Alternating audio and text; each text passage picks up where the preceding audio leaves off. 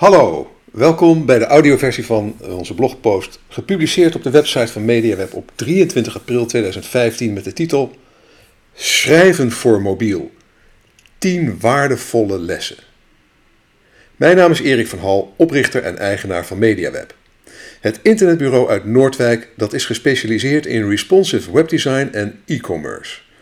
Heb je behoefte aan een mooie responsive website of webshop? Neem dan zeker contact met me op voor een vrijblijvend kennismakingsgesprek. Mijn contactgegevens vind je uiteraard op de website mediaweb.nl. Nou, mag ik eens beginnen met een vraag. Lees jij veel op je smartphone? Ik gok van wel.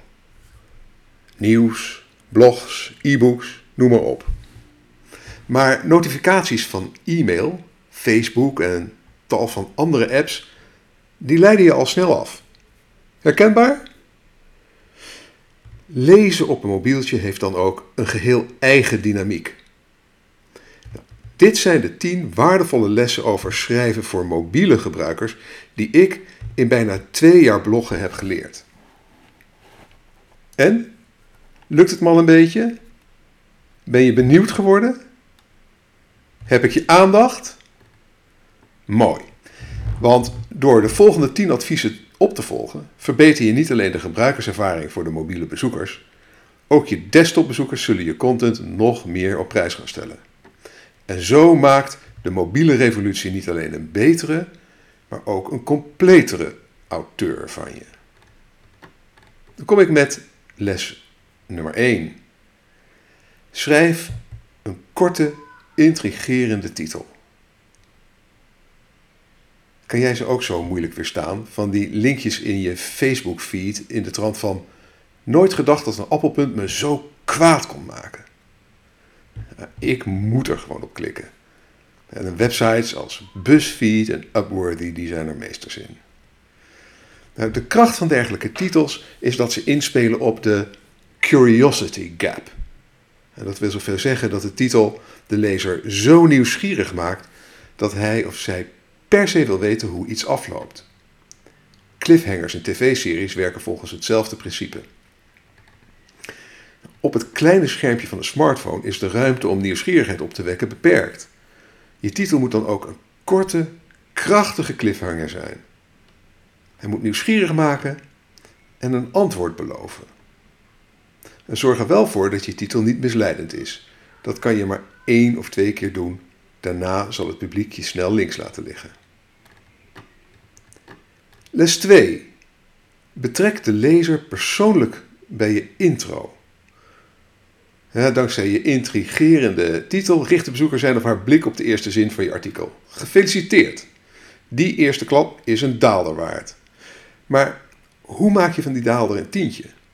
Hoe zorg je ervoor dat de lezer er echt even voor gaat zitten en de notificaties negeert? Nou, door hem of haar persoonlijk aan te spreken. Schrijf daartoe een, korte eerste zin die de lezer direct en persoonlijk bij het verhaal betrekt. Een goede manier om dat te doen is door te beginnen met een vraag. Liefst zo persoonlijk mogelijk. Niet voor niets begon ik dit, deze podcast met de vraag: lees je, lees je veel op een smartphone? Lees je veel op je smartphone? En wat dacht je toen je dat las? Moest je even nadenken? Je was, als het goed is, direct betrokken uh, bij de inhoud van dit artikel, toch? Pas wanneer je op die manier de lezer van een passieve naar een actieve staat hebt omgezet, krijg je de kans om deze kort en bondig te vertellen waar het artikel echt over gaat. maak in een paar korte zinnetjes duidelijk waarom dit artikel er voor hem of haar toe doet. En prikkel ook hier weer de nieuwsgierigheidszenuw van je lezer. Les 3. Gebruik zo min mogelijk moeilijke woorden. Gebruik zo min mogelijk woorden, maar zeker zo min mogelijk moeilijke woorden. De 17e eeuwse Franse wetenschapper Blaise Pascal schreef eens: Ik heb deze tekst langer gemaakt dan gebruikelijk, omdat ik geen tijd had hem in te korten. Het kost namelijk tijd om alle onnodige en onnodig moeilijke woorden, zinnen en alinea's te verwijderen, te vereenvoudigen of in te korten. Maar neem die tijd wel, want zeker voor mobiele lezers is een helder en kernachtig taalgebruik een verademing. Daarmee wil ik niet zeggen dat je geen lange artikelen moet schrijven. Integendeel. Mijn eigen artikelen zijn vaak meer dan 2000 woorden. Mensen lezen graag langere artikelen op een smartphone, zelfs complete e-books. Waar het om gaat is dat de lezers weten dat je hun tijd respecteert. Elk woord, elke zin, elke alinea moet raak zijn. Want al beweren tal van onderzoekers dat onze aandachtspannen steeds korter wordt, misschien is het juist onze bullshit radar die steeds beter wordt. Mensen hebben niet minder tijd dan vroeger. We hebben nog steeds 1440 minuten in een etmaal. Maar onder de druk van steeds meer informatie die op ons afkomt, neemt onze tolerantie voor bla bla navenant af. Les 4. Houd zinnen en alinea's kort. Wat voel je bij een A4'tje met een lange, aaneengesloten labtekst zonder alinea's? Ik gok dat je er tegenop ziet te lezen. En dat is niet zo gek, want mensen zien een lange lap aaneengesloten tekst doorgaans als veel werk. En daar hebben we meestal geen zin in. Bij het zien van een pagina zonder witregels haak je dan ook vrijwel zeker af. Daarom raad ik je aan om je alinea's kort te houden. Want zelfs relatief korte alinea's kunnen een smartphone-schermpje al snel helemaal vullen. Gebruik de witregel dan ook vaker dan je gewend bent. Maak een alinea gemiddeld tussen de 30 en 60 woorden. Als het even kan, niet langer, korter mag wel. En zolang iets niet voelt als hard werken, hou je het lang vol. Je lezer blijft daarom gestaag doorscrollen om je tekst te lezen, zolang die maar interessant is. Zelfs al is deze meer dan 4000 woorden. Les 5. Maak de tekst scannable. Hoe lees jij een online artikel? Ik gok dat je eerst de titel leest en daarna de eerste één of twee zinnen van de intro. Vervolgens scroll je naar beneden en scan je het verhaal op tussenkopjes om te zien of het de moeite waard is. Herkenbaar?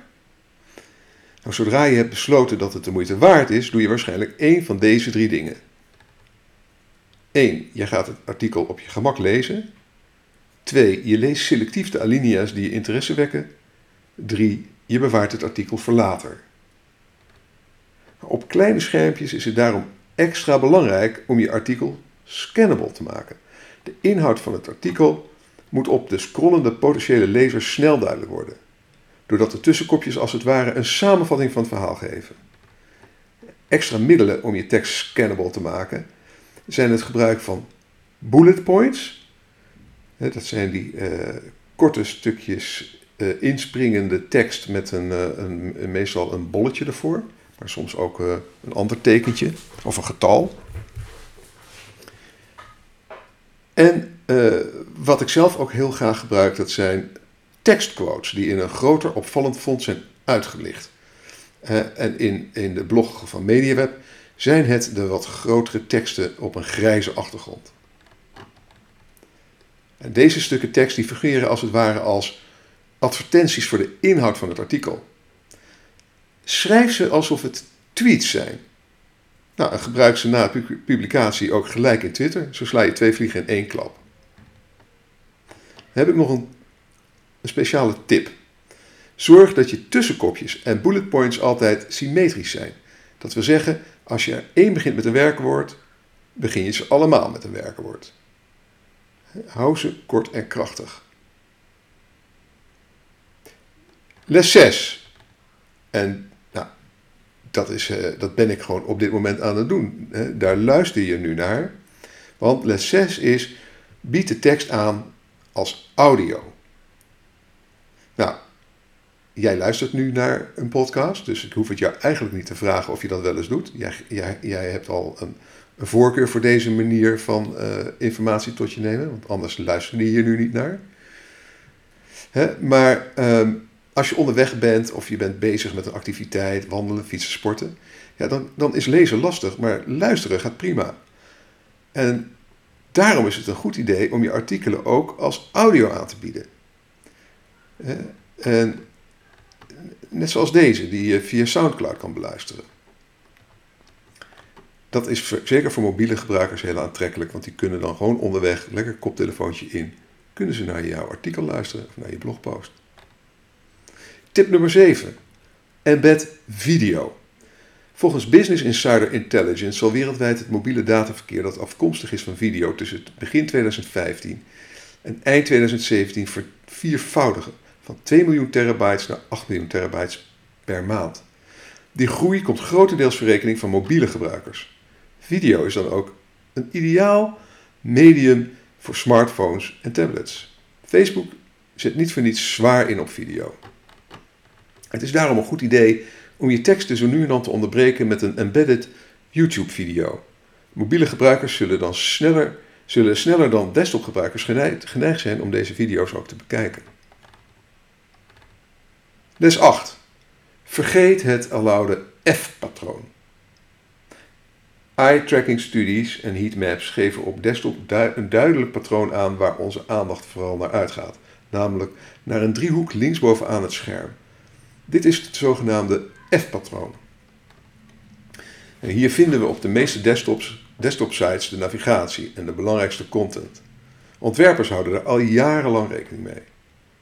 Maar op smartphones gelden hele andere regels. Door de beperkte ruimte die uh, op die kleine schermpjes concentreert de aandacht van de bezoeker zich in het midden van het bovenste tweederde deel van het scherm.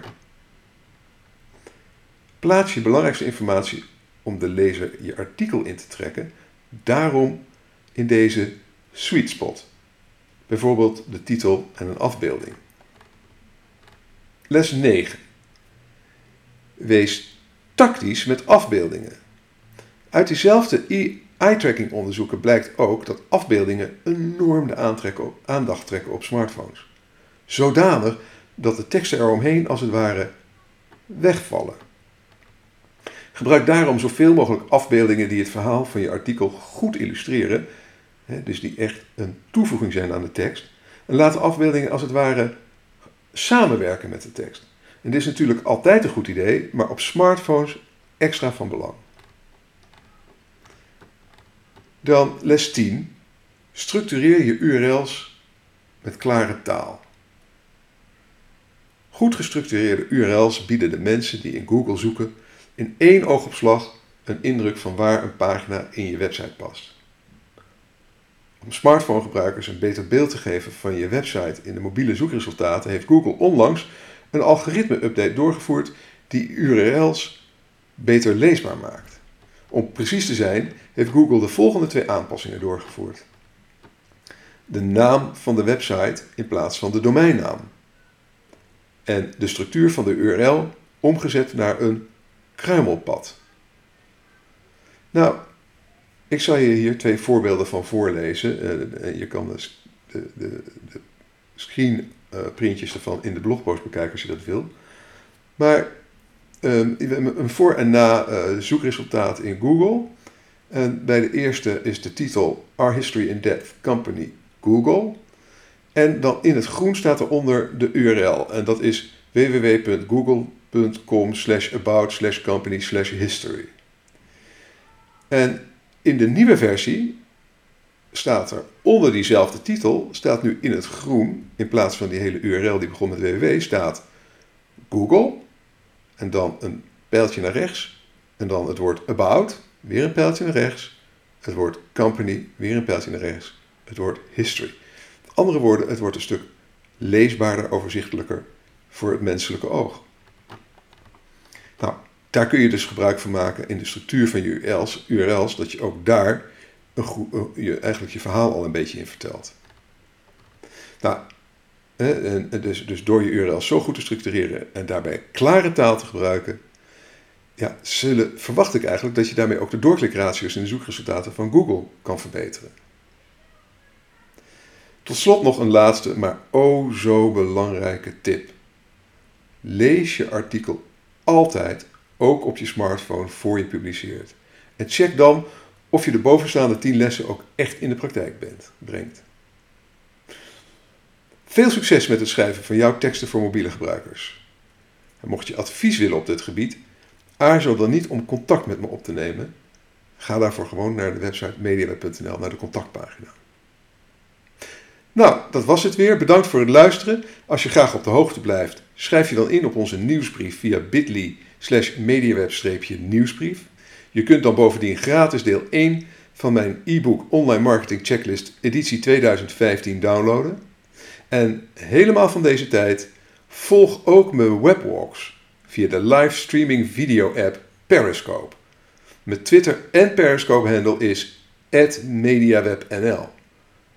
Echt moet je doen. Ik probeer het zo in principe altijd op vrijdagmiddag de blogpost van de dag uh, te behandelen. En het liefst ook nog aan de hand van vragen die mensen inzenden na het lezen van de blogpost. En dat kan via e-mail of via Twitter. Het zou heel leuk zijn als jij dat ook zou doen. Nou, als je met plezier hebt geluisterd, hè, als je dit, de, deze, deze podcast echt op prijs stelt, laat dan een review achter bij SoundCloud of in de reacties onder de blogpost op onze website. Heel erg bedankt voor het luisteren en heel graag tot de volgende keer. Dag.